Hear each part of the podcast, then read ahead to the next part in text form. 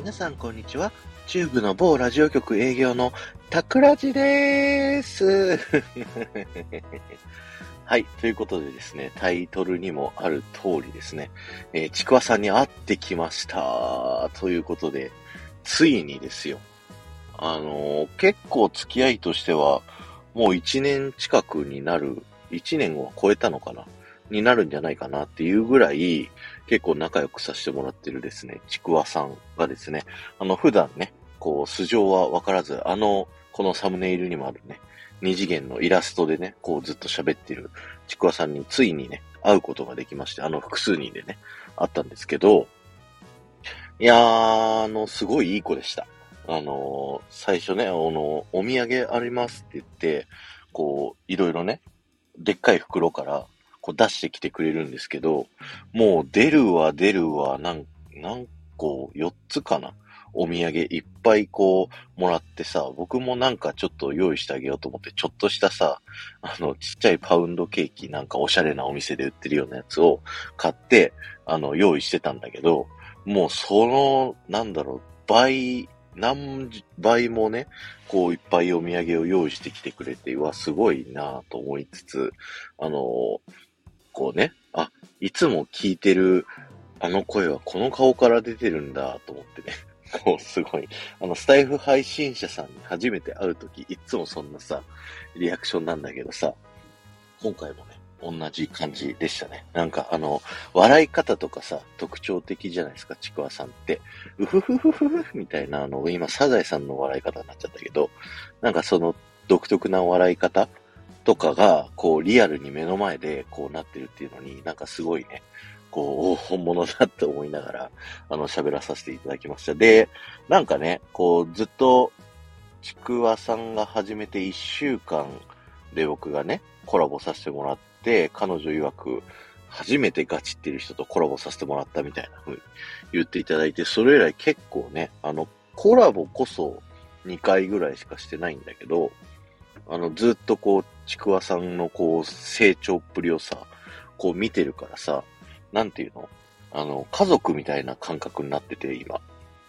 で、僕はね、あの、娘みたいっていう風に言ってたんだけど、あの、別の人からね、いや、それは年齢があまりにも近すぎるってツッコミを受けたんで、じゃあなんだろうなと思った時に、めいっ子っていうのを思いついてですね、だからちくわは僕のめいっ子ということで、これからも成長をね、あの、見守っていきたいなというふうに思ってるんですけど、なんかね、こう最後、あの、オフ会終わりに、それぞれがそれぞれの、こう、印象どうだったかっていう感想を言い合うパートがあったんだけど、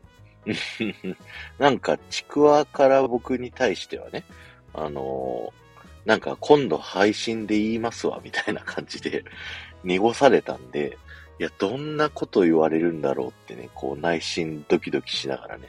あの、感想配信を待っていますっていう感想配信を今日喋るっていうね、あの、そんな感じでですね、あの、合わせていただいて、いろいろお話しさせていただいて、非常に楽しかった。やっぱりね、こう、すごいクレバーだから頭いいから、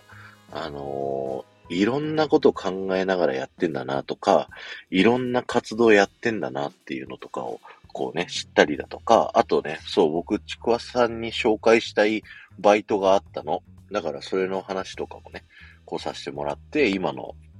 まあ、忙しいね、研究とかが落ち着いたら、それやってみたらっていうね、あの、話とかさせてもらったりとかね、いろんな話ができたので、非常に楽しかったということでね、またどっかでお会いできたらいいなというふうに思っております。ということで、今日は終わりです。ありがとうございました。この放送が面白いと思った方はですね、ぜひ、ちくわさんのアカウントフォローしに行って、ちくわさんのラジオを聞いてみてください。あの、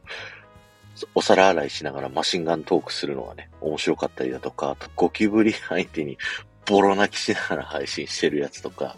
あと最近面白かったのは、あのゼミでね、卒論をこう書いてたんですよ。学校行って、ゼミの教室部屋行って、こう、卒論書いてたんだけど、もう、この時期だから、みんな誰かしらゼミに来て、卒論書くだろう、みたいなね。思ってたら誰も来ないって言って、めちゃくちゃ怒りながらですね、スタイフ配信をしながら、あの、卒論書いてて、僕それね、ずっと奥さんを、あの、迎えにね、あの、来ながらずっと車で待機してたんで、ずっと一人でそれをこう聞いてたみたいなね。そんな思い出があるので、そんな過去配信ぜひ、えー、聞いてみてください。ではまた